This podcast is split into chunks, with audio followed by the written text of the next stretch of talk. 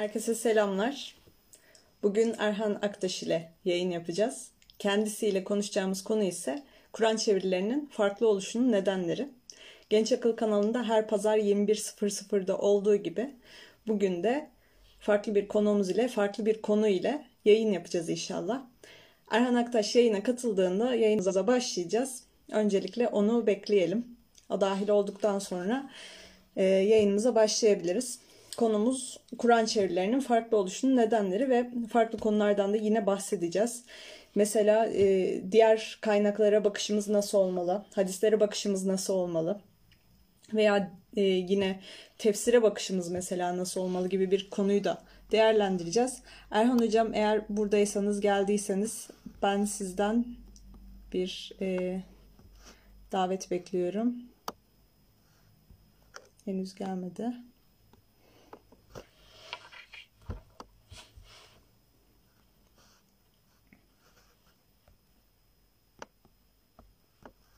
Hocamız dahil olduktan sonra yayınımıza başlayabiliriz ki geldi.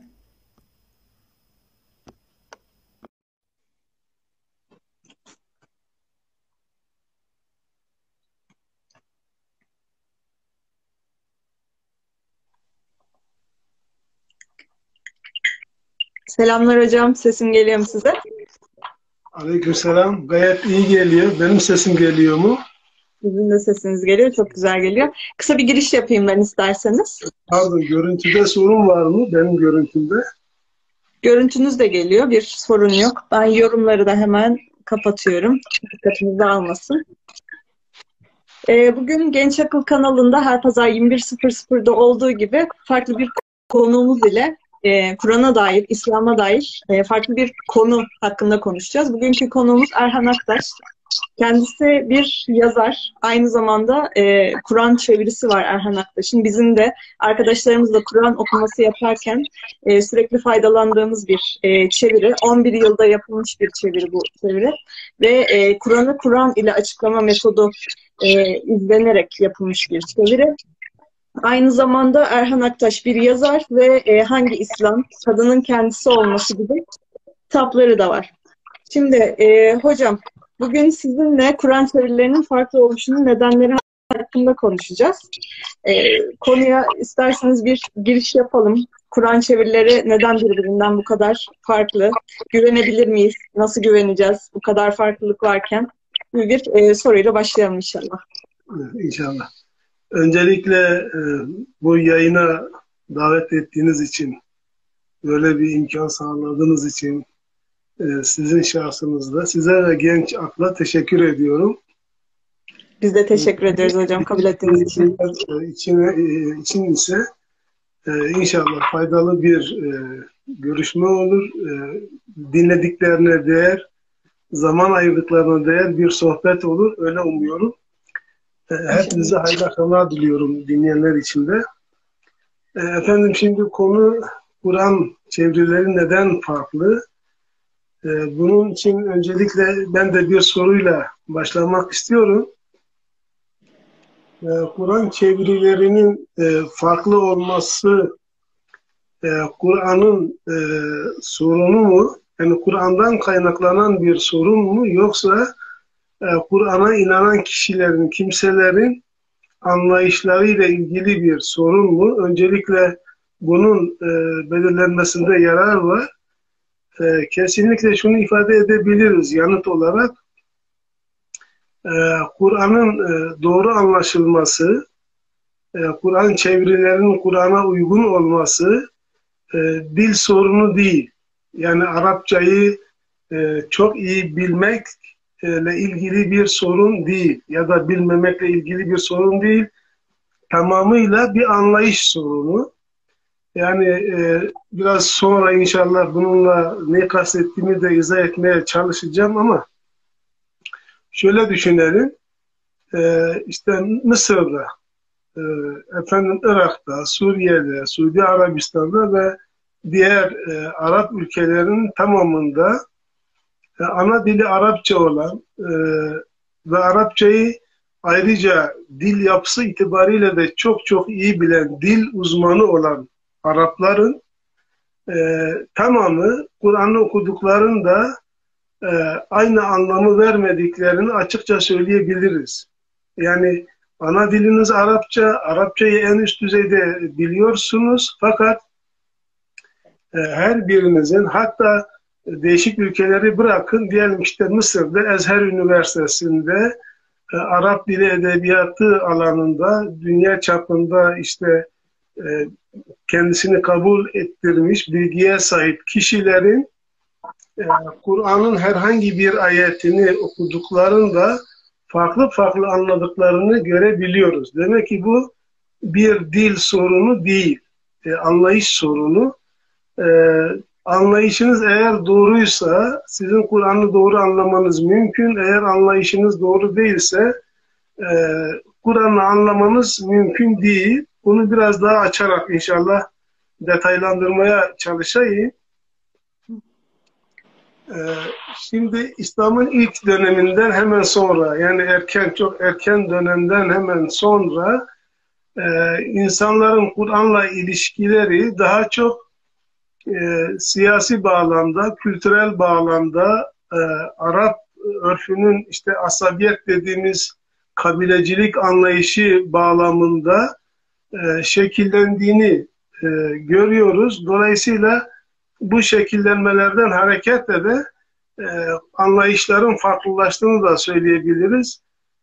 Şimdi bugün yani bugüne gelirsek hali hazırda Türkiye'de 300'e yakın çeviri var ve bu çevirilerin büyük bir kısmı birbirinden farklı e, şekilde Kur'an'ın çevrildiğine tanık oluyoruz. E, ancak bunları e, tek tek ele almak yerine bu çevirilerin neden farklı olduklarını, farklı olduklarının sebebini kısaca şöyle izah edebiliriz. E, herkes, yani hangi cemaate mensupsa, hangi ekole mensupsa, hangi tarikata mensupsa, yani ehli sünnet vel cemaattir, ehli şiadır, ya da ehli tasavvuftur, gibi yani cemaat, ekol, inanç, anlayış, mezhep, meşret vesaire hangi mezhebe bağlıysanız, hangi ekolde bağlıysanız, hangi cemaate mensupsanız e, siz Kur'an'ı çevirdiğiniz zaman e, Allah'ın e, ne dediğini, nasıl dediğini, ne kadar dediğini e, bir kenara bırakıyorsunuz. Kendi anlayışınızı, düşüncenizi merkeze alıyorsunuz ve deyim yerindeyse Kur'an'a kendi düşüncenizi söyletiyorsunuz. Yani Allah'ın söylediğini söylemek yerine e, Kur'an'a kendi düşüncenizi söyletiyorsunuz. Şimdi bu çerçevede belki bunu bu e, tanım çerçevesinde e, çevirilerin genel olarak dört ana kategoriye ayırabiliriz. E, bu da birincisi geleneksel anlayışın yaptığı çeviriler e, büyük oranda çeviriler geleneksel anlayışa dayanıyor zaten. E, diğer yandan mistizm, mistik anlayışa sahip e, anlayışın yaptığı çeviriler var. Bu tasavvuf ve tarikat çevresinin. E, bir diğer anlayış, modernist anlayışın yaptığı çeviriler var. Yani o anlayışa mensup kişilerin yaptığı çeviriler var. Bir de tarihselci anlayışa mensup insanların, kişilerin yaptığı çeviriler var. Ve bu çevirilere baktığınız zaman e, herkes kendi anlayışını, düşüncesini bir şekilde Kur'an'a onaylatmaya çalışıyor veya Kur'an'a söyleterek çünkü kendi düşüncesinin mutlak doğru olduğuna inanıyor ve bunu Kur'an'a söyletmeye çalışıyor. E, bu çerçevede e, özellikle geleneksel anlayış üzerinden biraz konuyu açmaya çalışayım. E, geleneksel anlayışla e, ilgili çok temel bazı şeyler söylemek mümkün. Ee, birincisi geleneksel anlayışta e, dinin temel kaynakları vardır. Bu temel kaynaklar içerisinde de özellikle işte sünnet, hadis, icma, kıyas, e, siyer vesaire gibi e, kaynaklar var. Kur'an'ın anlaşılmasını sağlamak, doğru anlamını verebilmek için e, bu kaynaklardan yararlanılıyor. Mesela diyelim ki esbab-ı nuzul işte bir ayet gelmiş, e, bir olay üzerinden gelmiş ve e, o esbab yani nuzul ortamında ve nuzul nedeni olan konu bağlamında ayete anlam veriliyor. E, o esbab dedilen yani e, sebep olan olay olarak e, eğer olay doğruysa çevirinin doğru olma ihtimali var ama e, ya uydurmaysa ya gerçek dışı bir e, olay anlatımıysa buna çok da özen gösterilmeden yani önce esbab-ı nuzul dikkate alınıyor ve bunun üzerinden e, çeviri yapılıyor, anlam veriliyor veya işte diyelim ki hadis üzerinden e, hadislerin e, daha çok Nebi Efendimizin işte e, Kur'an'ı açıklayan, Kur'an'ın açıklaması olan sözler bağlamında da değerlendirilen hadisler var. Örneğin e, Suiti, İmam Suiti şunu söylüyor, diyor ki e, e, şey, hadis e, ayeti nesheder. Bunun içinde örnek olarak şunu söylüyor, e, Bakara suresinde miras ayetiyle ilgili e, var ise vasiyet yoktur. E, hadisi dikkate alınarak e, vasiyette e, var ise e, yani miras bırakan kişinin e, miras bırakırken belirleyeceği koşullar vasiyet etmesi. E, ondan sonra ayette e, vasiyetten sonra borçların eda edilmesi. Ondan sonra da e, bildiğimiz anlamda da işte payların yapılması tarzındaki ayetlerin hadis tarafından nesedildiğini söylüyor. Yani vasiyetin olmadığını söylüyor. Hadis bunu iptal etmiş diyor. Şimdi hadislerle ayetlerin nesedildiği e, veya esbab-ı nuzul olayları üzerinden ayetlerin e, değerlendirildiği e, keza yine çok büyük oranda şunu biliyoruz işte nasih ve mensuh ayetlerin olduğuna inanıldığı kimi ayetlerin daha sonra sanki Allah bir konuda bir karar veriyor, hüküm veriyor. Arkasından da belli bir süre sonra o hükmün e, isabetli olmadığı veya artık zamanının geçtiği, e, dolayısıyla onu değiştirmeyi gerektirdiği, iptal ettiği, yani nesettiği, yeni ayetler göndererek e, nesettiğini söyleyen nasih ve mensuh ayetlerin e, olduğuna hemen hemen bütün bir İslam dünyasının ehli şiası, ehli sünneti vesaire bütün e, alim uleması buna bu şekliyle iman ediyor, inanıyor. Mutlak bir Hocam, doğru Buyurun. Bu grup aynı zamanda e, Kur'an'ı yeterli görmüyor yani. Kur'an'ı tamamlayabilmek için, Allah'ın hükümlerini tamamlayabilmek için farklı kaynaklardan beslenmek istiyor. E, gelen ayetlerin de anlaşılabilir olmadığını düşünüyor aynı zamanda. Ve e, birilerinin açıklaması gerektiğini, halkın anlayamayacağını, her insanın anlayamayacağını söylüyorlar aynı zamanda. Doğru mu anladım? Ee, çok doğru ifade ettiniz. Bunun tabii inşallah ilerleyen zaman içerisinde biraz daha açacak ve e, neden böyle olduğuna dair yapacağımız izahlarda bunu da ifade etmeye çalışacağım. E, sonuçta e, nasih ve mensuh ayetler olduğuna inanılıyor. Birçok ayeti bu şekliyle 500-600 ayete çıkaranlar var. 4, 4 diyen 5 diyen var ama bunu 400'e 500'e çıkaranlar var. Örneğin bizim büyük taraftar kitlesine sahip olan işte Hanefi mezhebinin kurucusu Ebu Hanife'nin e, kabir azabının hak olduğunu, e, inkarının küfür olduğunu söylemesi veya e, şefaatin hak olduğunu, inkarının küfür olduğunu söylemesi Fıkıh Ekber kitabında bunları açıkça söylüyor. Yani kısacası e, şimdi e, birçok ayetin nasıl edildiğine inanıyorsanız, şefaatin olduğuna inanıyorsanız, örneğin e, hemen ilk yıllarda yani ne zaman Hicri 90. yıllarda yaşamış, 150. yıllarda da ölmüş ve yazılı metin olarak bize ulaştığı için ilk yazılı metin, ilk tefsir Mukaddi bin Süleyman'ın tefsiridir. Ve orada Nisa suresinin birinci ayetinde insanın yaratılışına baktığınız zaman e, ha onun tefsirini okumuşsunuz ha e, Tevrat'ı okumuşsunuz. İşte insanın yaratılışıyla ilgili kadının erkeğin kaburga eye kemiğinden yaratıldığını söylüyor. Tıpkı Tevrat'ta yer aldığı şekliyle. Yani e, kısacası şöyle e, özetlerse e, geleneğin e, Kur'an'ı anlamaya çalışması. Gelenek dediğimiz zaman bu sadece Türkiye ile sınırlı değil. Bütün bir İslam coğrafyasından söz ediyorum. Ve 1400 yıllık bir geçmişe dayalı bir e, bilgi birikiminden söz ediyorum.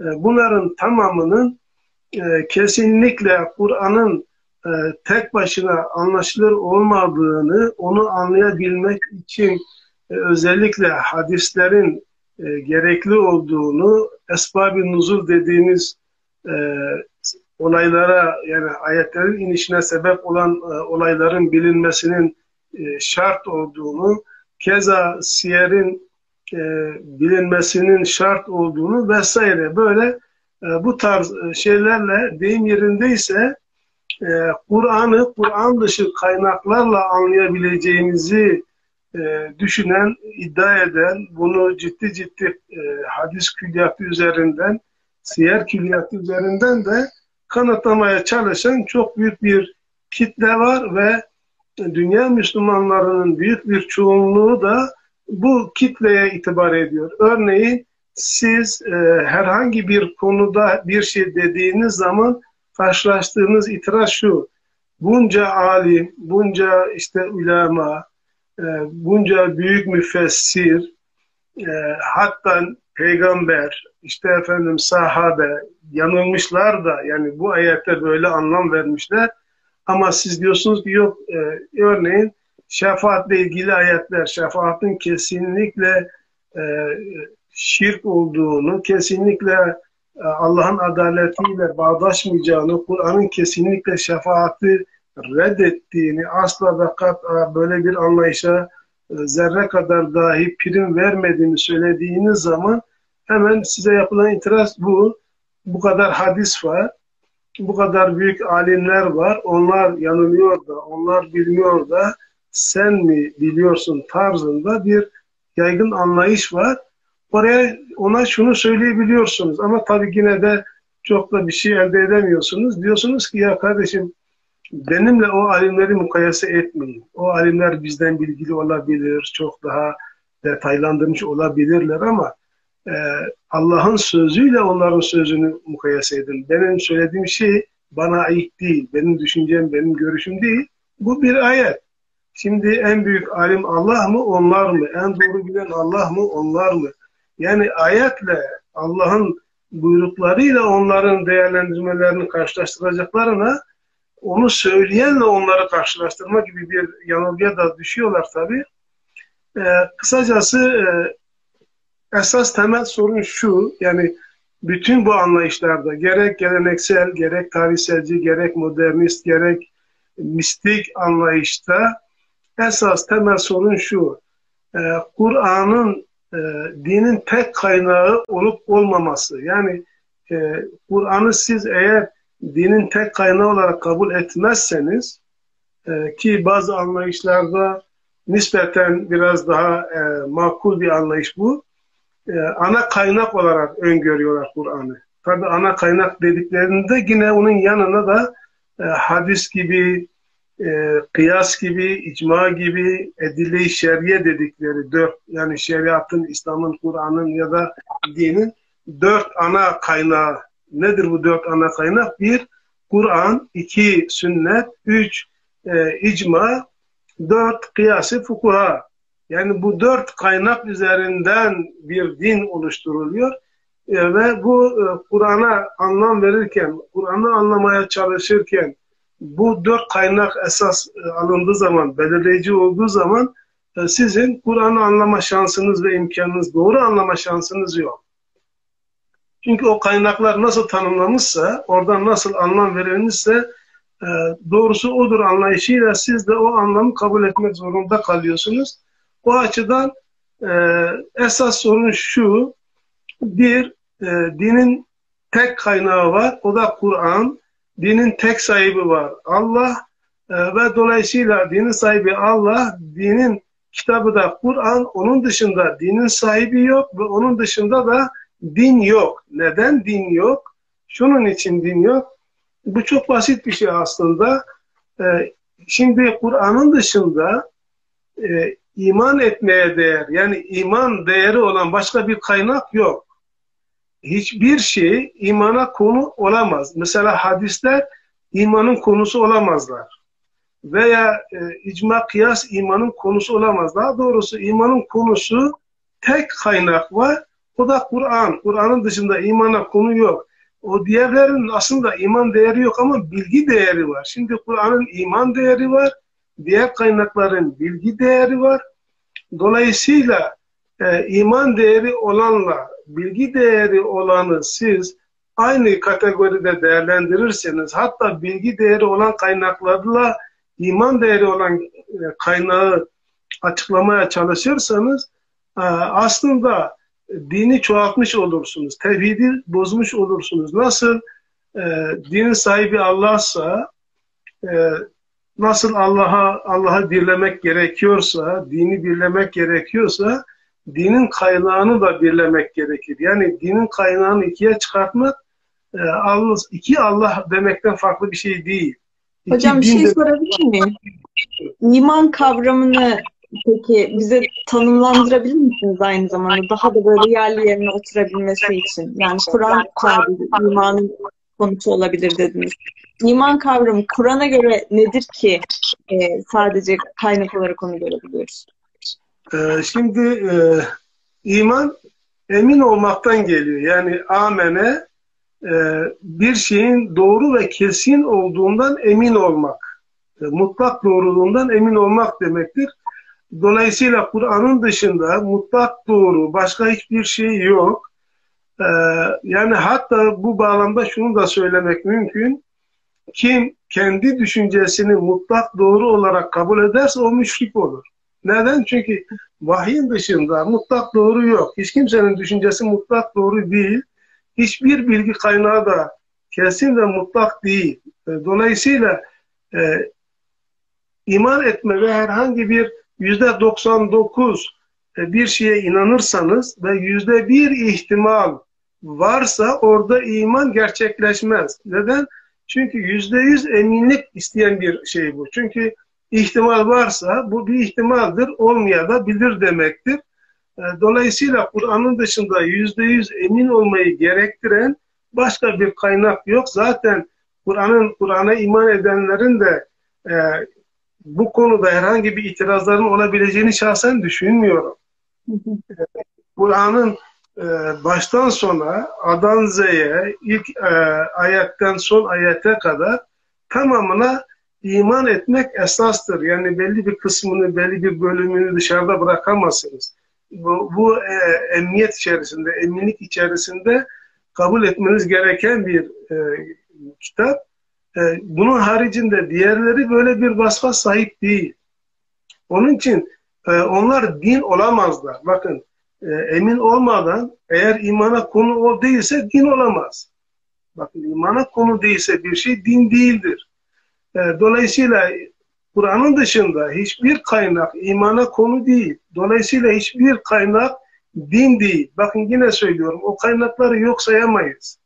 O kaynaklara gereksiz de göremeyiz. Ama o kaynaklar bizim için iman değeri taşımıyor. Bilgi değeri taşıyor. Bilgilenmek açısından geçmişte yaşayan insanların görüşlerini, fikirlerini öğrenmek açısından yararlanacağımız kaynaklar. Yani yararlanacağımız kaynaklarla iman edeceğiniz kaynağı ayırmadığımız için ki bu Kur'an çevirileriyle ilgili esas ana sorun bence bu.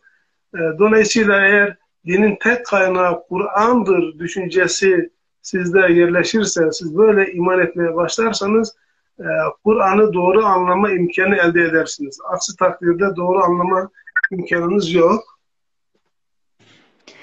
Hocam İsterseniz mealdeki farklılıklara da ilerleyebiliriz. Yani kafanızda belirlediğiniz bir yol haritası yoksa yeni bir soru sormak isterim ben size.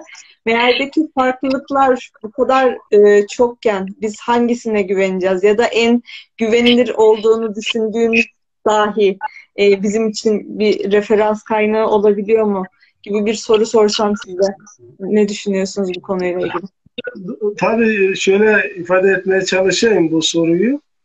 Ee, aslında başta da söyledim. Yani Kur'an'ı anlayıp anlamamak, doğru anlayıp anlamamak ya da Kur'an'a doğru çeviri e, yapmak e, veya yapamamak tamamıyla bir anlayış sorunu dedik ya. E, ve işte dinin tek kaynağıyla dinin ana kaynağı şeklinde temel anlayıştan söz ettik. E, buradan hareketle e, Kur'an'ın ne olduğunu yani Kur'an'ın e, bir metin olarak e, ne anlam ifade ettiğini eğer doğru bilmiyorsanız örneğin şöyle e, söyleyelim. E, bana göre Kur'an'ın e, muhatabı insan. Konusu da insan. Bakın e, Kur'an'ın e, insan dışında bir konusu yok. İnsandan başka bir muhatabı da yok. Dolayısıyla Kur'an'ı siz eğer anlamak istiyorsanız bu çerçevede anlamak zorundasınız. Yani Kur'an örneğin bir e, bilim kitabı değil. Herhangi bir e, bilimle ilgili bir takım şeylerin Kur'an'da yer alması onun bilim kitabı olduğu anlamına gelmez. Konu dağılmasın diye oraya çok fazla girmek istemiyorum ama e, esas bence e, sorun şu e, Kur'an'ın e, daha sonra yani Nebi'den hemen sonra işte Emevilerle başlayan süreçte özellikle e, iktidar mücadelesinde yani siyasi iktidarın e, kurmuş olduğu düzeni insanlara benimsetmek için e, ciddi anlamda e, Kur'an üzerinde operasyonlar yapmaya başladılar. E, değişiklikler e, oluşturdular. E, örneğin şöyle söyleyelim. E, Kur'an nazil olduğu dönemde yani inzal olduğu dönemde vahiy ile muhatap olan insanların zihninde Kur'an onların kullandığı kavramları, sözcüklere yeni anlamlar yükleyerek onların e, zihinsel yapısını değiştirdi. Deyim yerine ise düşüncede devrim yaptı ve insanlar yeni bir anlayış, yeni bir inanç edinmeye başladılar o kavramlar üzerinde. Daha sonraki dönemlerde yani Kur'an cahiliyeyi nasıl İslam'a dönüştürdüyse, cahiliye insanları nasıl Müslüman yaptıysa yeniden tekrar e, Kur'an'ın kavramlarına, Kur'an'ın sözcüklerine anlam değişikliği üzerinden e, tekrar yine cahiliyeye bir dönüş yapıldı. Hatta bu bağlamda şunu çok rahatlıkla söyleyebilirim. E, Kur'an üzerinde yapılan tahrifat e, İncil'de ve Tevrat'ta yapılandan daha fazla. E, nasıl daha fazla? Kur'an lafız olarak Nebi'ye geldiği şekliyle bugün bizim e, elimizdeki Kur'an'la Nebi'ye gelen Kur'an aynı. Kur'an'ın lafzına herhangi bir şekilde müdahale edilmedi. Ama sözcüklerin anlamları değiştirilerek, sözcüklere yeni anlamlar yüklenerek ciddi anlamda e, yeni Kur'an'dan yani tekrar cahiliye dinine dönüş yapıldı. E, bu bağlamda şunu söyleyebiliriz. Yani bugün kendisini İslam sanan, Müslüman olarak gören insanların kafasındaki Allah'la Kur'an'ın Allah'ı artık aynı Allah değil. E bizim kafamızdaki dinle Kur'an'ın dini artık aynı din değil. E, sözcükler aynı. E, mesela bu bağlamda e, en büyük tahrifatı işte bizim e, belki sempati de duyduğumuz birçok e, kişinin, insanların büyük bir bölümünün e, kemale ermek, yani olgunlaşmak, nefis terbiyesi yapmak, daha mütevazi bir insan olmak, bunun içinde deruni, ruhani bir takım arınmalara tabi olmak. Yani kısacası diyelim ki işte tasavvuf denilen e, ve sempati duyulan, İslam'dan sanılan ama aslında kesinlikle ayrı bir din olan, İslam'la e, hiçbir şekilde ilgisi alakası bulunmayan fakat ilgisi alakası nerede İslam'la? Bakın Kur'an'ın kullandığı kavramların, sözcüklerin tamamını kullanıyorlar. Evet. Ee, zikir kavramı, takva kavramı, e, ihlas kavramı, e, tevekkül kavramı gibi yani çok şey sayabiliriz. E, işte vesile kavramı bunlara yeni anlamlar yükleyerek e, aslında şirk dininden başka bir şey olmayan e, bir din ortaya çıkarttılar ve adına bunun İslam dediler. Neden? Şimdi Allah diyor, Kur'an diyor, peygamber diyor, takva diyor, cennet, cehennem diyor. Yani Kur'an'ın sözcükleriyle, sözcükleriyle başka bir din uydurdular. Ee, gelenek de bunu yaptı. Yani bu ehl-i sünnet vel cemaat dediğimiz gelenek de bunu yaptı. Şimdi geleneğin mesela çok şey olarak e, örnek olsun diye söylüyorum. E, Kur'an'da e, Kur'an'ın sözcüklerine Kur'an'a uygun anlam verdiğiniz zaman e, elbette ki e, Allah'la e, bağlantıyı Kur'an üzerinden yapabilirsiniz. Başka yapamazsınız. Allah'la bağlantı yapabilmenin tek yolu da Allah ne dediyse Allah'ın dediğini doğru anlamakla olur. Ee, bunu yaparsanız ancak Kur'an size yol gösterici olur. Bu açıdan e, bence esas sorun yani geleneği veya diğer e, çevrelerin e, Kur'an'ın sözcüklerine özellikle Kur'an'ın ana mesajını içeren, esasını oluşturan kavramsal öneme sahip sözcüklerine doğru anlam vermedikleri için. Yani bunun gerçek anlamı nedir sorusunun cevabını doğru vermedikleri için maalesef bugün bizim e, Kur'an diye okuduğumuz işte çevirilerle ilgili söylüyorum bunu. Ama e, büyük oranda e, Kur'an'a ters olan, Kur'an'ın mesajına aykırı olan fakat biz onu Kur'an sandığımız için de iman ettiğimiz yanlışlarla e, iç içeyiz. Bunun üzerin üstesinden gelmenin yolu e, dediğim gibi anlayış e, özellikle tevhidi bir anlayışa sahip olmak lazım. Kur'an'ın e, bu hayatın tamamını ilgilendiren ve sadece bu dünyanın kitabı olduğuna inanılması gereken e, bize yol göstermek için gönderildiğine ve e, konusunun ve e, muhatabının da sadece insan olduğuna inanılması gerekir. E, ve en başta şuna iman etmek zorundayız e, Kur'an'ı biz e, her muhatap olan çok rahat bir şekilde anlar. Kur'an'ı anlamak için Allah bizi başka birilerine veya başka kaynaklara asla muhtaç etmemiş. Neden bunu söylüyorum? Çünkü Kur'an'ın e, muhatabı insan ve insanda akıldır. Yani e, Kur'an'ın dedim ya konusu bilim filan değil. Muhatap akıl. E, vahiy akla dönüşmeden imana dönüşmez. Vahyin muhatabı akıldır. E, dolayısıyla aklı olan her insan, bakın e, diyelim ki e, okuma yazmanız bile yok. Hiçbir bilimle ilgili çalışmanız yok. Hiçbir şey bilmiyorsunuz ama akıllısınız. Yani aklınız var ve onu kullanmasını biliyorsunuz. Dolayısıyla sizin Kur'an'ı anlamak için başka hiçbir araca ihtiyacınız yok. Yani çünkü Kur'an'ın muhatabı akıl.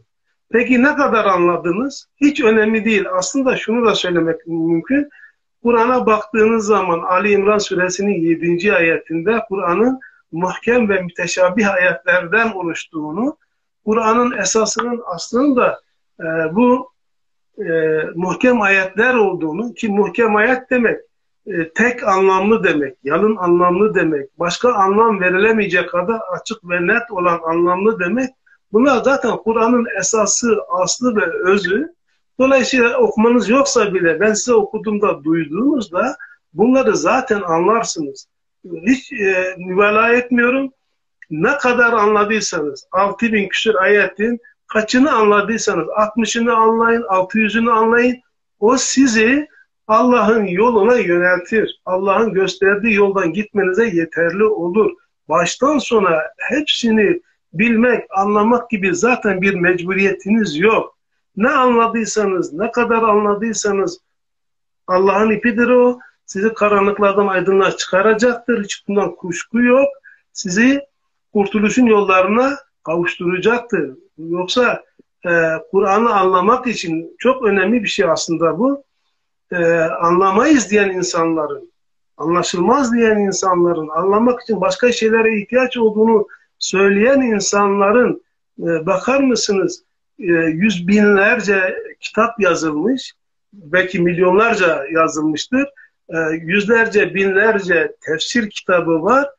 E, bu, ve bunlar e, 40 cilt 50 cilt 30 cilt 20 cilt e, güya Kur'an anlaşılsın diye yazıldı bunlar ve bunlar Kur'an içinden çıkılmaz bir hale getirdi bunlar. Bakın. Daha da anlaşılmaz kıldı aslında. Yani o kadar e, anlaşılır bir metni anlaşılmaz hale bu kadar dönüştürülebilir. Binlerce din Allah adına, Kur'an adına e, binlerce dinin uydurulmasının sebebi Kur'an anlaşılmaz diyen insanların Kur'an'ın anlaşılmasını sağlamak için yaptığı çalışmalardır.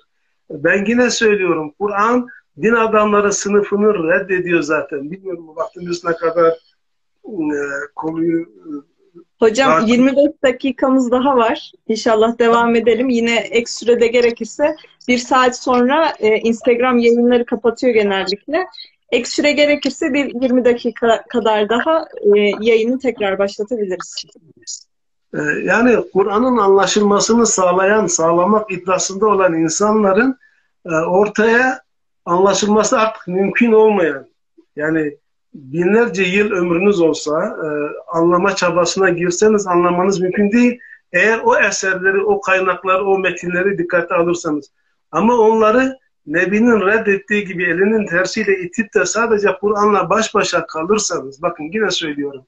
Allah için Kur'an anlaşılmaz diyenlerin yüzde doksanından fazlası da ömründe bir kez Kur'an okumamış kimseler. Bir alın ve okuyun.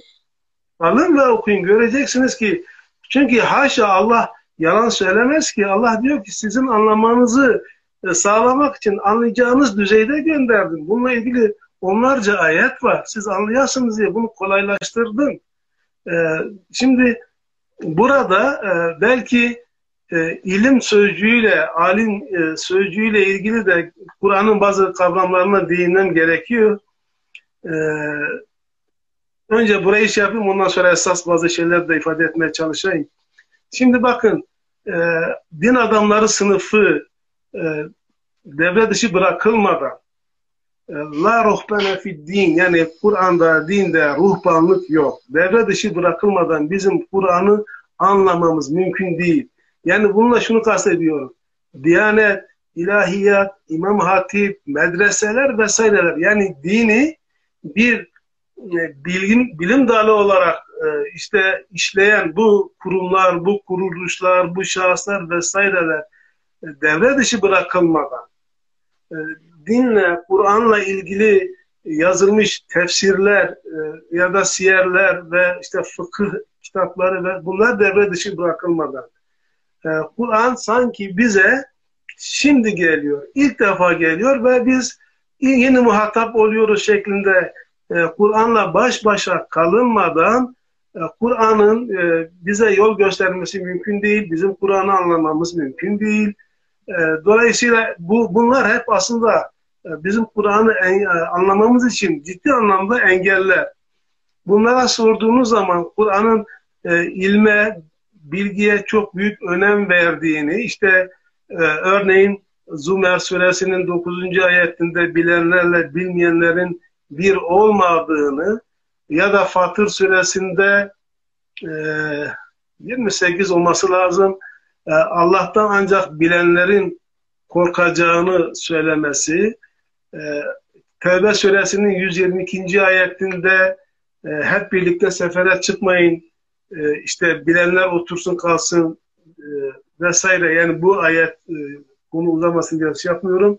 Yine Ali İmran suresinde e, ancak e, rasihun yani ilimde rasuhun derinleşenlerin anlayabileceğine dair e, kimi ayetler var. Referans aldıkları e, ilmin ve alimin önemini vurgulamak adına bunları sık sık e, konuşuyorlar, yazıyorlar, anlatıyorlar. Aslında orada kast edilen şey bizim e, bildiğimiz anlamda bir ilim değil yani fizik gibi, kimya gibi ya da siyer gibi, tarih gibi ya da fıkıh gibi, kelam gibi bir ilim değil. Bakın orada kastedilen şey şu. Allah'ın yüceliğini kavrayanla, idrak edenle, anlayanla, bunun farkında olanla. Şimdi önce ayetin zaten e, ayetlerin, bu dedim ayetlerin öncesine baksınlar. Öncesinde şunu görecekler. Mesela diyor ki Allah insanları, bitkileri, hayvanları rengarenk yarattım diyor. E, efendim hiç diyor bilenle bilmeyen bir olur mu? Şimdi buradaki bilenle bilmeyenin e, şeyi nedir? Anlamı nedir? Yani benim bu yaratma gücümün farkında olanla, benim yüceliğimin idrakinde olanla, bunu kavrayanla, bunu anlayanla anlamayan bir değil diyor Allah. Yani oradaki e, bilgilerin tamamında Kur'an'da e, bu tarz şeylerin e, işte alim ya da ilim olarak insanların çevirdikleri e, bu ayetlerin tamamında kast edilen şey e, kesinlikle bizim e, bilgi adına öğrendiğimiz bilimler falan değil. Zihin olarak, düşünce olarak, idrak olarak, tefekkür olarak Allah'ın Allah'lığını kavrayanla kavramayan bir olmaz diyor Allah. Bunu idrak edenle etmeyen bir olmaz. Allah'ın Allah'lığını kavramış, onun yüceliğini idrak etmiş, onun farkında olan ancak Allah'tan e, haşye eder. Orada korku diyor, korku da yok zaten. Orada havf var. E, dolayısıyla yani Allah'ın Allah'lığının yüceliğinin farkındalığından söz ediyor bu ayetler. Ama bizimkiler maalesef işte kendilerine bir paya biçmek için ancak bunu bilenler anlar.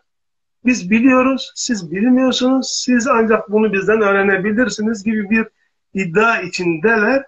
E, bu tabii yani büyük bir... Hocam, e, aynı zamanda Allah'ın yüceliğini fark edebilmek e, amacıyla hiçbir e, fakülte, hiçbir okul bir diploma veremez ki bu aynı zamanda Hristiyanların verdiği işte e, cennetten arsa satma gibi de olurdu. E, yani parayla e, gidilen bir okulda dört yıl boyunca gittikten sonra Allah'ın yüceliğini e, anlamış, anlamış ve algılamış olmak e, Kur'an'ın da anlayışına ters e, olurdu.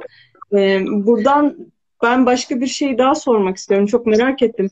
Peki Kur'an'daki kavramları biz e, nasıl anlayacağız? Şimdi her bir e, yeni bir din ile gelen o Kur'an'daki kavramları da yeni bir anlam kazandırmış. Çeşit çeşit anlamlar da var. Görünen o ki. Biz Kur'an'daki kavramları nasıl anlayacağız? Şimdi aslında e, bunu anlamak için çok böyle derinlikli bir gayret göstermeye gerek yok. E, emin olun e, anlayışla alakalı diyorum ya hep. Şimdi şöyle örnek vereyim. Bakın Kur'an'da işte halake, ceale, beda'a, fetere, zerra'a Şimdi bunlarla, bu bunlar bakınız Kur'an'da geçen sözcükler. Şimdi siz e, diyelim ki Kur'an'ı Arapçadan Türkçe'ye çevireceksiniz. Halakaya yarattı diyorsunuz. Ceale'ye yarattı diyorsunuz. Fetere'ye yarattı diyorsunuz. Zerra'ya yarattı diyorsunuz. Allah Allah. Niye diyorsunuz bunu? Hı. Aslında bunların farklı farklı anlamlar taşıdığını bilmeniz lazım ya da biliyorsunuz. Peki neden e, doğru anlamı vermiyorsunuz? Bununla ilgili bakın bir örnek vereyim ben.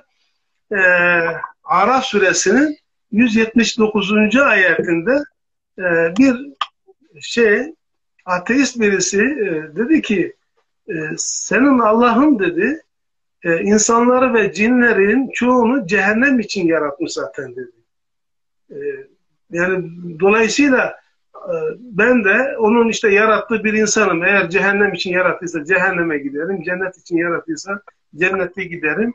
Nereden e, söylüyorsun bunu dedim. Dedi ki işte Araf suresi 179. ayette. Allah. Şimdi oraya baktığınız zaman e, orada zerre var. Şimdi zerre bakın yaratmak değil çoğaltmak demek. Ziraat da oradan geliyor zaten. Yani e, ekiyorsunuz ve bir şeyden birçok şey ortaya çıkıyor. Şimdi insanların ve cinlerin aslında insanların tamamı demek bu. Bu da ayrı bir konu. İnsanların tamamı demek. E, şimdi dolayısıyla e, ve insanların çoğu, insanların birçoğu e, cehenneme gidecek diyor Allah. Allah'ın bu bilgiyi vermesi gayet makul. Yani Allah cehennem için yarattın demiyor ki cehenneme gideceğini söylüyor. Şimdi siz onu eğer yarattı olarak alırsanız e, hakikaten de ayette direkt onu söylüyor. İnsanların ve cinlerin çoğunu cehennem için yarattım. Başka Hı. şans yok. Allah cehennem için yarattıysa. Yani bununla ilgili şimdi örneğin e, Kur'an var, Furkan var, zikir var, kitap var. Yani bunların farklı şeyler olduğunu bilmeniz lazım zaten bilmemek mümkün değil. E, bunun için çok dedim ya çabaya gerek yok. Siz e, farklı sözcüklere aynı anlamı veremezsiniz. Yani Kur'an, e, kitap, efendim e, zikir, Furkan, ya bunlar Kur'an'da geçen ve Kur'an'ın isimleri olan kitaplar. Peki Allah neden e, bir yerde Kur'an diyor, bir yerde kitap diyor, bir yerde Furkan diyor, bir yerde zikir diyor.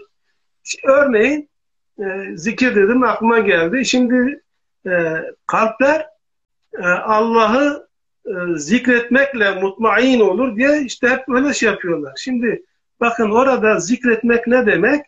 Allah'ı anmak. Nasıl anacaksınız? İşte efendim belli sözcükleri tekrarlayarak elhamdülillah, subhanallah, la ilahe illallah vesaire diyeceksiniz, zikredeceksiniz Allah. Halbuki zikrin e, birincil anlamı, esas anlamı öğüt demek. Kalpler Allah'ın öğütlerine uymakla mutmain olur. Bakın, e, şimdi Allah'ı zikretmekle değil, zikretmek ayrı bir şey, zikri ile ayrı bir şey. Allah'ı Allah'ın zikri ile mutmain olmak demek Allah'ın öğütlerine tabi olursanız gerçekten huzura erersiniz, mutmain olursunuz. Ee, yine e, şey olarak işte salat sözcüğü e, bu çok tartışılan bir sözcük. Aslında başlı başına ele alınması gereken bir e, konuya gireceğim. Oraya girmeyeyim isterseniz. E, en çok tartışılan bir konu şimdi e, Talak suresinin e, dördüncü ayeti. Şimdi buraya baktığınız zaman e, orada şunu görüyorsunuz. E, boşanma hukukuyla ilgili boşanma durumunda boşanacak çiftlerin, eşlerin, işte hanımların üç iddet dönemi beklemesinden söz ediyor Allah. Ve orada e, henüz e, hayız hali olmayanlar da dahil ediliyor. Buradan hareketle bakın nereye götürüyorsunuz olayı. Şimdi bunu çok yavan, çok e, sıradan hatta e, Arapça yeni başlamış. Diyelim ki İmam Hatip okul birinci sınıfa giden bir çocuğun bile ilk anda öğrendikleri olumsuzluk edatları var. İşte len, lemma, len, la, ma gibi Arapçada gramer olarak bunlar olumsuzluk edatlarıdır. Şimdi len kesin olmayacak bir olumsuzluğu ifade etmek için kullanılır. Lemma henüz olmamış, olmaz ihtimali olan bir olumsuzluk ifade etmek için kullanılır. Şimdi ayette lem var. Yani kesinlikle olmayacak. Olma şansı olmayan, olması söz konusu olamayacak diyor. Ya bunu İmam Hatip e, bire gidecek olan kişi bile bunu bilir. Koca müfessirler, işte koca bilmem müştehitler vesaire bunu bilmez mi? Neden oraya henüz diye söylüyorsunuz? Allah'tan korkmuyor musunuz? Tabi bu biraz daha sübyancı bir mantık. Yani henüz ne demek? Daha o yaşa gelmemiş. Allah'tan korkmuyor musunuz ya? Halbuki bakın olması mümkün olmayanlardan kasıt şu. Biyolojik olarak belli bir evreden sonra e, bu durum sona eriyor. Bu, bu ya da biyolojik olarak bu durumu hiç yaşamamış olanlar var. Burada henüz lafı yok ki en azından biraz yani ahlaklı olsa bir insan o henüz e, ibaresini oraya koymaz. Kesinlikle olamayacak. Olma durumu kalmamışlar. Olma durumunu bitirmiş olanlar da beklesin. Neden? İhtimale yer yok. Yani sonradan Kur'an dışındaki kaynakları kabul ettirebilmek ve onların söylemlerini ekle, ekleyebilmek için Kur'an'a değiştiriyorlar. Diğerlerini bir kenara bıraksalar, Kur'an'ın gerçekten sözcük anlamlarıyla yetinseler ve e, birazcık yani buna özen gösterseler sıkıntı kalmayacak. Yani Allah ne demiş? Onu demeye çalışsalar. Ne kadar demiş? O kadar demeye çalışsalar. Nasıl demiş? Öyle demeye çalışsalar yanlışlar asgariye düşer, iner. Ama bakın siz hadislerden hareketle e, işte efendim henüz bülü çağına ermemiş bir sahabiyle bile evlenmeyi ahlaksızca bir anlayış olarak din adına bunu benimseyebiliyorsunuz. Ve bununla ilgili ciltlerle kitap yazabiliyorsunuz. Şimdi e, dinin kaynağı Kur'an olsa, sadece Kur'an olsa, yalnızca Kur'an olsa, örneğin bayanların e, ay hali de dahil hiçbir durumda, hiçbir şartta e, oruçtan, namazdan, Kur'an'ı okumaktan ya da kutsal mekan, mekanlara e, girip çıkmaktan men edildiklerini göremeyeceksiniz. Yok böyle bir şey. Ama sizin uydurduğunuz dinde Yahudiliğin, Hristiyanlığın, cahiliyenin, Arap kültürünün, asabiyenin, çevre kültürlerin yani o kadar e, din yok. Din din dediğiniz zaman benim aklıma şimdi İslam coğrafyasında din dendiği zaman e, öncelikle ve özellikle siyasal iktidarın ondan sonra e, İslam'ın yayılmasıyla yeni tanıştığı işte kültürlerin İsrailiyatın çok önemli bir şekilde çünkü o ehli kitap dediğiniz zevat e, Hristiyanlıktan, Yahudilikten Müslümanlığa geçen zevat daha sonraki dönemlerde tekrar kendi anlayışına ve inancına rücu etti, döndü. Eve ama o dönüşü de kendi inancını İslam'a yerleştirerek gerçekleştirdi. Şimdi dolayısıyla bu, bunları bir kenara bırakın, direkt Kur'an'la baş başa kalın ve onu anlamaya çalışın. Ee, bir şey değil yani dürüstçe, sadakat içerisinde ve namusluca alın elinize bir Arapça sözlük, bilmediğiniz sözcüklerin de anlamını oradan bulun ve olduğu gibi yapın. Ee, olay yani şu anda e, bizim yaşadığımız sorunların yüzde doksanı çözülür. Evet. evet. Hocam aynı zamanda e, şu da aklıma geldi. Yani aslında Kur'an dışındaki kaynakları kabul etmekle bize ne çok zarar verdiğimizi fark ederek de biz yeniden e, doğru yol üzere e, ilerlemeye başlayabiliriz. Yani çocukların evlendirilmesi din adına yapılıyor. Az önce belirttiğiniz konu. E, kadınların e, evde e, hapsedilmeleri isteniyor resmen. Yine din adına. E, yani yüzleri bile görünmeyebiliyor mesela. Bu da din adına yapılıyor. Ee, onun dışında zaten çok eşlilik konusunda kadınlara yine farklı zulümler uygulanıyor. Ee, özellikle bir kadın olarak o noktadan ilerledim ama yani din adına yapılan ve insana zarar veren, doğaya zarar veren, e, bizim tabiatımıza zarar veren birçok şey var. Biz bunları daha dikkatli gözlemlediğimizde belki de asıl dönmemiz gerekenin Kur'an olduğunu yeniden fark edebiliriz ki bir toplum olarak da e, farklı dinleri kabul ediyor olmamızın siyasi anlamdaki geri dönüşünü de biz yaşadık zaten bunun e, acısını hep birlikte yaşamış olduk.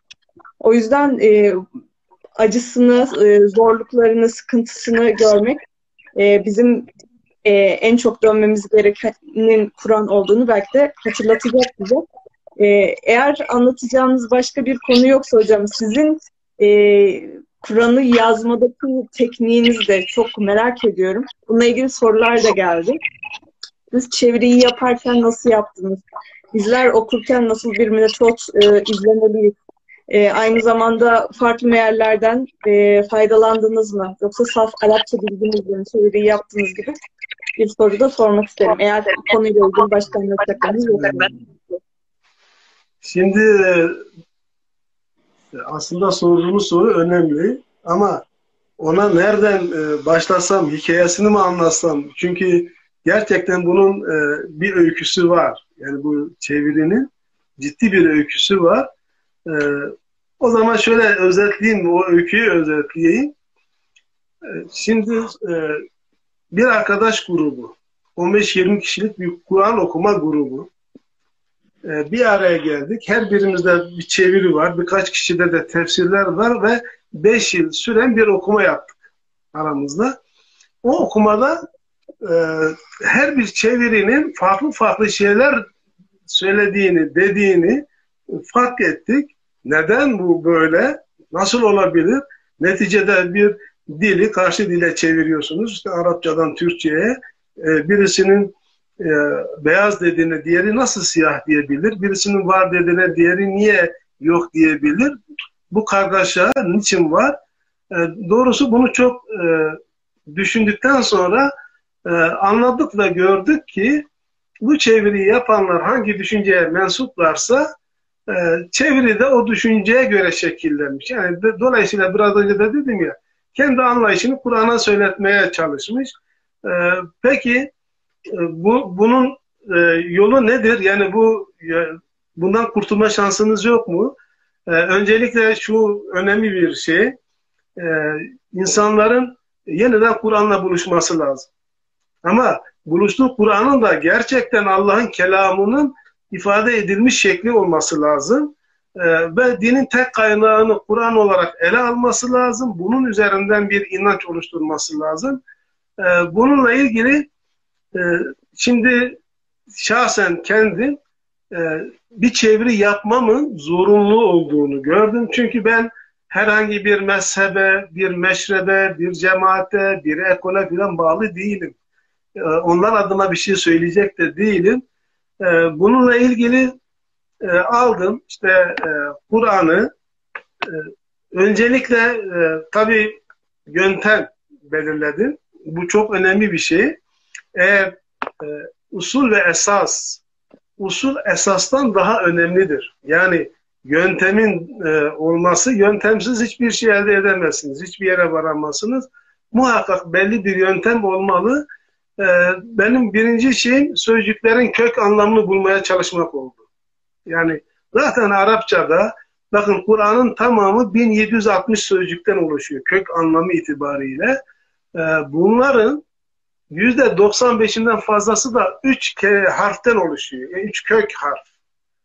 4 kök harf olanlar da belki saymadım ama e, olsa olsa 200 tane filandır. Yani 1700'ün içerisinde. Dolayısıyla bu sözcüklerin kök anlamlarına çünkü buradan e, yüzlerce sözcük türemiş bu kök anlamlardan. E, verdiğiniz anlam o kök anlama uygun olmak zorunda. Bakın ver, her bir anlam veriyorsanız siz bir sözcüğe e, bunu da e, özellikle şeyden çok etkilendim. İzutsu'nun Kur'an'da Allah ve insan diye bakın benim çevirimin adı da Kerim Kur'an. Kur'an-ı Kerim değil. Çünkü o Kerim şerefli demek sözcük olarak. Ee, yani sözcüklerin e, birkaç sözcüğün kök anlamı üzerinden bir e, kitap aslında. Kur'an'da Allah ve İnsan kitabı.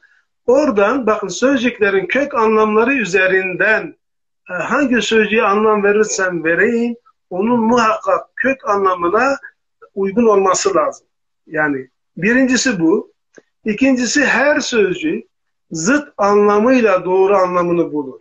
Yani siz e, diyelim ki salla işte salat sözcüğüne anlam verecekseniz eğer bunun zıttını bulmak zorundasınız. Bunun zıttı tevelladır. Dolayısıyla tevella ne demek? Salat onun zıttıdır. Salat ne demekse tevella onun zıttıdır. Yani gecenin zıttı gündüzdür. Gündüzün zıttı gecedir. Her sözcük gerçek ve doğru anlamını zıddıyla, o sözcüklerin zıddını bulmaya çalıştım.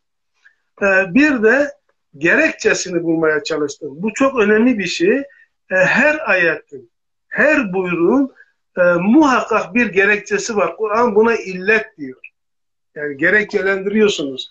E, diyelim ki e, namazı kısaltmakla ilgili e, bakın tehlike onun bir gerekçesi. O yoksa öbürü de yok. Bununla ilgili özellikle kadınlarla alakalı Kur'an'da yer alan tanık konusu, e, çok eşlilik konusu, dayak konusu ve daha işte miras konusu vesaire bütün bunlara değinirken gerekçelerini dikkate aldığınızda başka şeylerle karşılaşıyorsunuz. Gerçeklerle karşılaşıyorsunuz. Yani gerekçesi olmadan yani Allah öyle gelişi güzel bir şey söylememiş. İş olsun diye bir buyrukta bulunmamış. Bir gerekçe olmalı yani şu açıdan şöyle söyleyeyim. Mesela diyelim ki işte Enfal suresinin 60. ayetinde Allah diyor ki e, savaş için besile at bulundurun. Ha bunun gerekçesini bilirseniz bugün artık at çiftlikleri kurmanızın gerekmediğini de bilirsiniz. Orada Allah bunun niçin istiyor? Savaş için istiyor. Niçin istiyor atı? Araç, savaş aracı o. Bugün belki de işte füzelerdir. Yarın kim bilir biyolojik silahlar olacak bilemezsiniz onu ama gerekçe önemli. illet diyoruz buna. Ee, bir diğer konu da e, Hocam diğer konuya geçmeden önce e, 30 saniyemiz kaldı. Yayını tekrar başlatayım. Sizi tekrar e, davet etmiş olayım inşallah. Bu yayını da kaydetmiş olacağım. E, tekrar bekliyorum dinleyicilerimizi. E, hocam? Ne kadar bekleyeceğim? Hemen başlatıyorum yayını tekrar.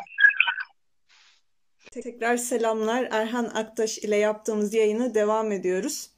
Erhan Aktaş yayına dahil olduktan sonra ikinci bölümümüzde de devam edeceğiz. Ee, yaklaşık bir 20 dakika kadar daha buradayız. Ardından da e, yayınımıza son vermiş olacağız. Kur'an'daki e, e, Kur'an meallerinin farklı olmasının nedenleri hakkında konuşuyorduk. E, çok derin bir e, sohbet. Aynı zamanda Erhan Hoca'nın Kur'an mealini şu anda piyasada e, bulamıyoruz. Çünkü ticari bir ürüne dönüştürülmemesi için e, yalnızca kendi e, sosyal medya hesaplarına iletişime geçerseniz oradan e, satış yapılıyor ki yalnızca basın parasını e, alıyorlar. Onun dışında bir kar eklenmiyor üzerine. Onun da bilgisini vermiş olayım. E, eğer Erhan Aktaş'ın e, Kur'an mealini e, almak isterseniz bu şekilde e, alabilirsiniz. Erhan Hocam geldiyseniz, dahil olduysanız sizi bekliyorum. Ben de size bir davet göndereyim bu sırada. Tamamdır. Erhan hocamız geldi.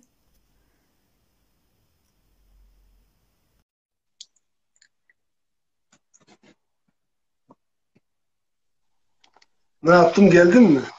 Şu an geldiniz hocam. Sesiniz de net geliyor. Benim sesim de geliyor mu? Gayet güzel geliyor. Tamam, devam edelim hocam. Son üçüncü olarak bir şey daha söylüyordum. Gerekçe yani e, gerekçelerine, illetine, Kur'an'ın deyimiyle illetini önemsedim. E, bir de zaten çokça anılan e, siyak sibak konusu. Yani e, her ayeti e, konu bütünü içerisinde hangi konuda e, söz ediyorsa o konuyla bağlantılı olarak anlamaya çalıştım.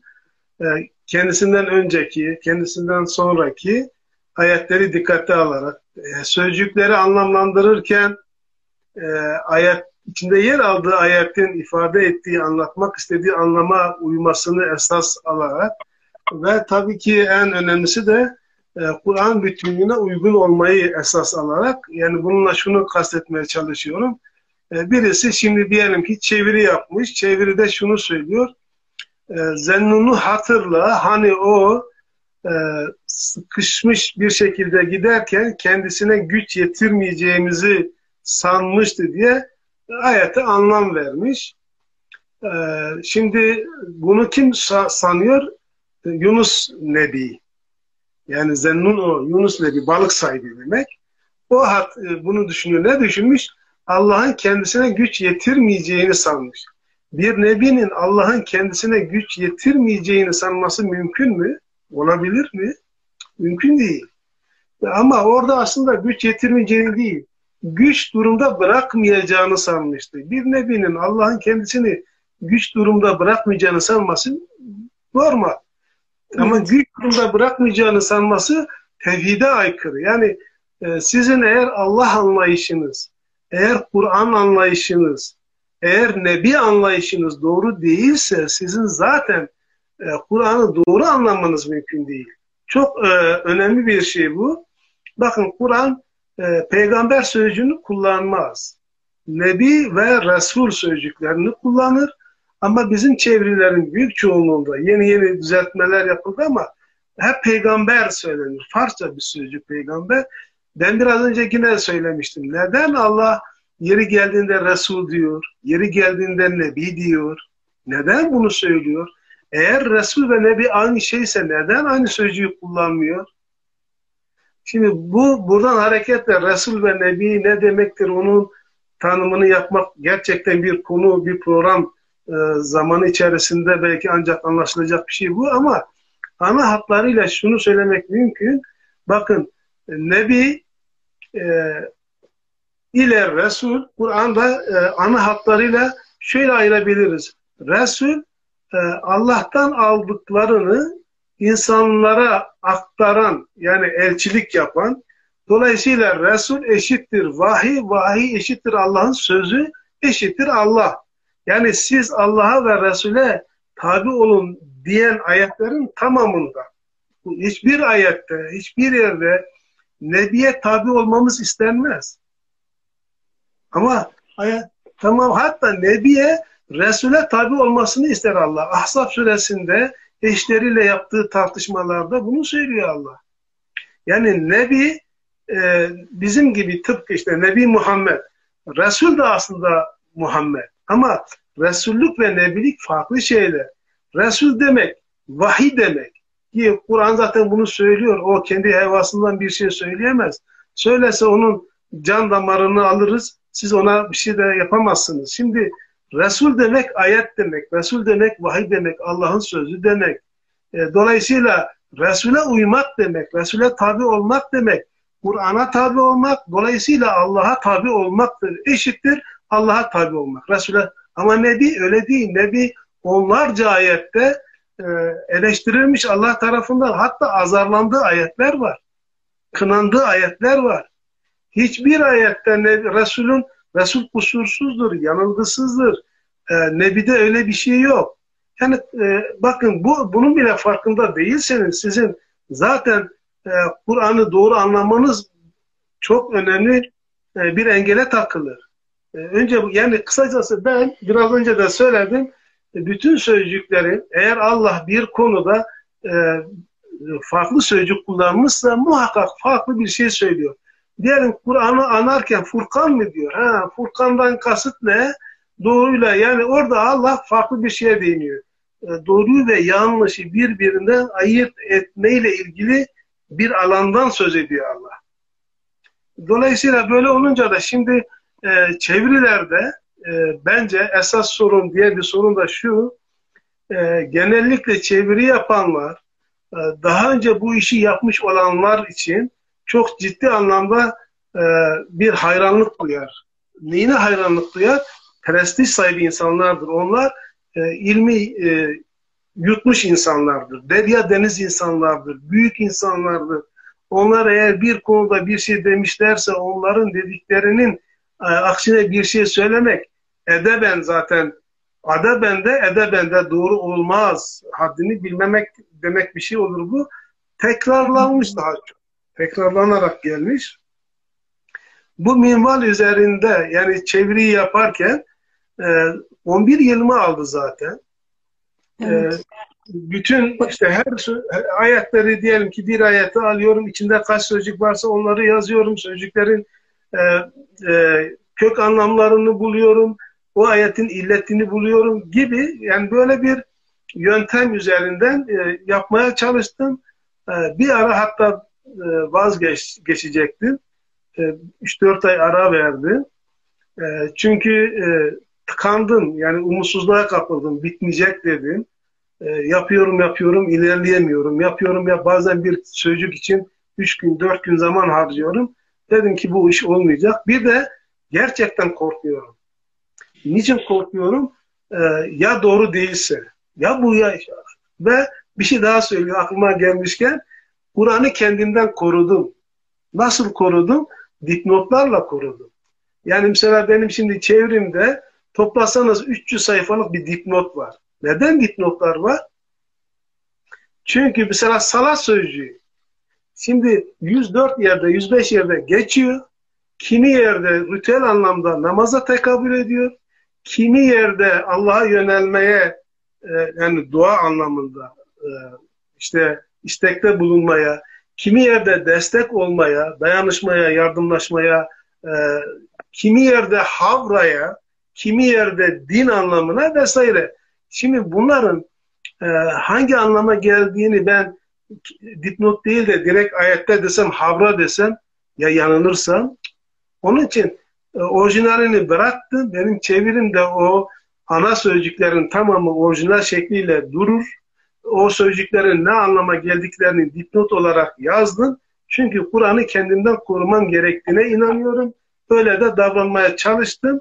Ee, bu açıdan literal olarak çeviri özgün bir çeviridir. Yani Kur'an'ın literal anlamına bağlı kalmıştır, e, özen gösterilmiştir. Bu yönüyle de bence e, dikkate alınması gereken bir çalışma oldu. Ee, hocam dinleyicilerimize sizinle yayın yapmadan önce ben soru sordum. Erhan Aktaş hocamıza neler sormak istersiniz diye. Onu da çok merak ettiler. Aynı zamanda size sevgilerini de iletmemi istediler. Ee, onun dışında e, yazarken korkunuzun ne olduğunu da merak ettiklerini sormuşlardı. Siz de yanıtlamış oldunuz yani bundan korktuğunuzu. Ee, peki bir şey daha soracağım. Bu kelimeleri orijinal haliyle bıraktınız. Yani aslında biraz da e, biz okuduğumuz zaman o kelimeleri orijinal halini biz de araştıralım diye mi bir açık kapı bırakmış olduğunuzu sorsam? Bence e, o korkuyla ilgili kısmını bir de tamamlayayım. E, ara verdim ya. E, ya yanlış sağ şeyi var bende, endişesi var. Çünkü bakıyorum diğerlerine inanılmaz. Hatta soru sormuştunuz diğerlerinden vesairelerden de yararlandınız mı? Hiç yararlanmadım desem, e, hatta hiç bakmadım desem doğrudur. Ama evveliyatım var tabii. Yıllarca, yıllar yılı okumalarım oldu Kur'an üzerine. İyi bir Kur'an öğrencisiydim. Ciddi bir Kur'an öğrencisiyim ve yıllarca okuduğum için e, arka planım var ama çeviri yaparken zinhar hiçbirisiyle e, ilişki kurmadım. E, çünkü etkilenebilirim düşüncesiyle uzak durdum. Ama e, korkumu da şöyle yenme yendim, şöyle yendim. Dedim ki hadi dedim Allah sana sorarsa ya sen bu kadar doğru bilgilere ulaştın. Bana göre doğru ya. Bu kadar doğru bilgilere ulaştın. Bunları insanlarla paylaşman gerekmez miydi? Sen bu doğruları neden sakladın? Neden paylaşmadın? Diye sorarsa bu sefer de öyle bir endişe çıktı. Tekrar 3-4 ay sonra yeniden başladım ve hamdolsun e, 27 Aralık e, 2015'te saat 19'u herhalde 5-10 geçiyordu. O e, çünkü coştum böyle fırladım, havalandım, bitti o coşkuyla Nas suresinin son ayetini bitirince e, nasıl hafifledim ben hatırlamıyorum. Yani böyle bir e, dehşet bir sevinç yaşadım o anda. E, sorunuzu tabii bu arada unuttum. Bir şey sormuştunuz. Hocam ben korkumuzla ilgili bir sadece dipnotta bulunmuştum. O, onu belirtmiş oldum. Bunun korkumu e, yenmeme sebep oldu öyle söyleyeyim. Ee, yani şu an e, bizim için de bir e, fayda kaynağı olmuş oldu. Aslında sizin korktuğunuz şey bizim faydalandığımız bir şeye dönüşmüş. Yani şeyi söylemiştiniz bu e, sözcüklerin e, orijinal bırakılmasını söylemiştiniz ya. Aslında bununla şimdi tabii şunu da e, gözettim. Zaten onların e, anlamlarını dipnotlarda söylüyorum. E, ben biraz da okuyucunun bir Kur'an literatürüne sahip olsun istiyorum. Mesela takva dendiği zaman işte ya da fitne dendiği zaman bakın ya da gıybet dendiği zaman o kadar çok şey var ki aslında konuşulacak. Şimdi biz gıybeti ne yapıyoruz? Genellikle işte dedikodu olarak laf e, arkadan kimselerin arkasından laf söylemek olarak görüyoruz. Halbuki gıybet gayipten gelen bir şey böyle başkalarının arkasından konuşup konuşmamak değil hakkında bilgi sahibi olmadığınız bir konuda konuşuyorsanız bu gıybettir, gayip. Yani illaki şehadet alanınızda yani bilgi alanınızda kesin bilgi sahibiyseniz bir konuda konuşabilirsiniz, söyleyebilirsiniz. Arkasından veya önünden önemli değil. Ama kesin bilgi sahibi olmadığınız bir konuda konuşursanız bu gıybettir ve ölmüş kardeşinizin etini yemekten daha kötü bir ahlaksızlıktır. Düşünebiliyor musunuz? Gıybet aslında bu. Şimdi ben gıybeti orada gıybet bıraktım. Aslında bunun açıklamasını yaptım. Maksat gerçekten bir de e, sözcükler o kadar güzel anlamlı ki insan Türkçeleştirmeye kıyamıyorsunuz. Yani biraz işte diyelim ki takva sözcüğü. E, şimdi takva sözcüğü dediğiniz zaman genellikle biz Allah'tan korkmak diye nasıl bir e, şeyse yani artık dilim varmıyor söylemeye takva sözcüğü için Allah'tan korkmak diye anlam veriyorlar ya. İnsan Allah'tan korkar mı ya? Allah korkulacak bir yer mi yoksa sığınacağımız bir yer mi? Güveneceğimiz bir yer mi? Takva aslında insanın kendisine zarar verecek şeyleri e, engellemek için yani zarar verecek şeylerle kendi aranızda oluşturduğunuz engel demek. Yani sizi koruyan ne demek bu? Vahiy ile kendinizi korumaya almanız demek.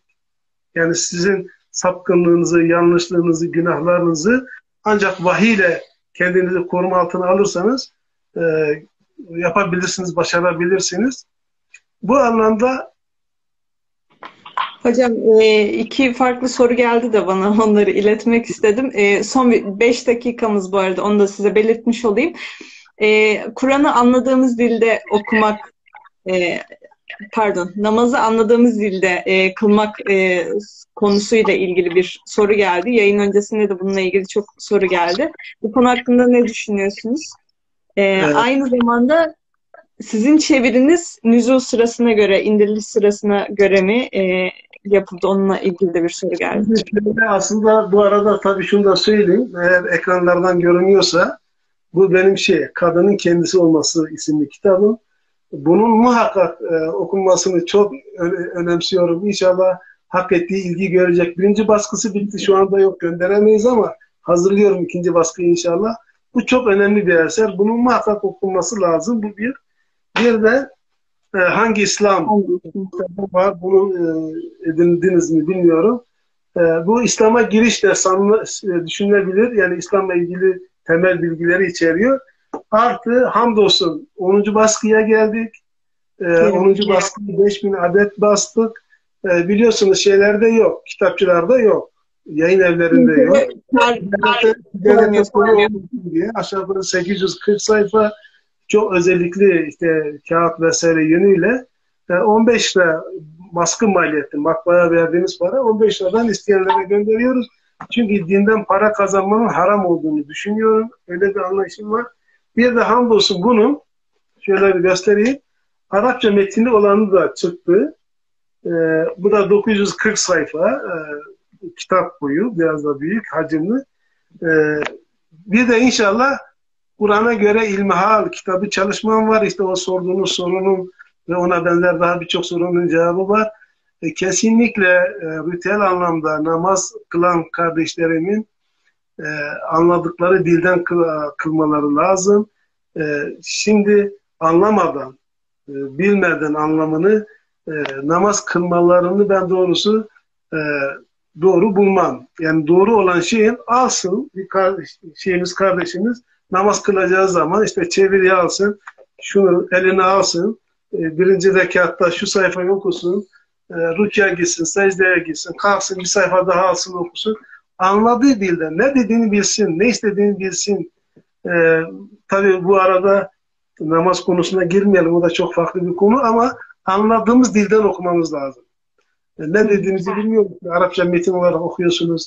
Ne okuduğunuzu bilmiyorsunuz. Gerçi bazı e, süreler ve zammi süreler diye e, son, son 10 sureyi bize okunması gereken şeyler olarak söylüyorlar. Bu zaten hurafe, bu bid'at, bunun e, işte doğrulukla ilgisi yok. Herhangi bir şey okuyabiliriz Kur'an'dan. E, aslında tabi arzu ederlerse nasıl ulaştırırım bilmiyorum ama yaklaşık 150-160 tane ben dua ayeti e, şey yaptım, belirledim. Size mail adreslerini verenlere ben size göndereyim onları. Namazda okunacak ayetler. Ee, Word programıyla yapıldığı için çok rahat bir şekilde e, herkes bunu işte alır ve okur. Ben size göndereyim. Siz de sizden isteyenler olursa onlara iletirsiniz. Tamam yayın sonrasında o zaman ben ayrı bir duyuruya çıkarım. Bununla ilgili bana mail adreslerini gönderenlere de Erhan hocamızın paylaştıklarını paylaşırım. Aynı zamanda Kur'an'la buluşma platformu var Ankara'da. Hala devam ediyorsunuz galiba hocam. Çok teşekkür ediyorum. Aslında güzel bir şeye değindiniz. Ben onu tabi unuttum. Evet bizim Ankara'da Batıkent semtinde e, Kur'an'la buluşma platformu ismiyle bir platformumuz var. E, 20 kişilik bir ekibimiz var burada işte bir araya geliyoruz. Çalışmalarımızı burada yapıyoruz. Ee, Eylül ayında inşallah başlayacak eğer bir aksilik olmazsa e, e hafta her hafta Cuma günleri 17 19.30'da e, konularına göre Kur'an okuyoruz.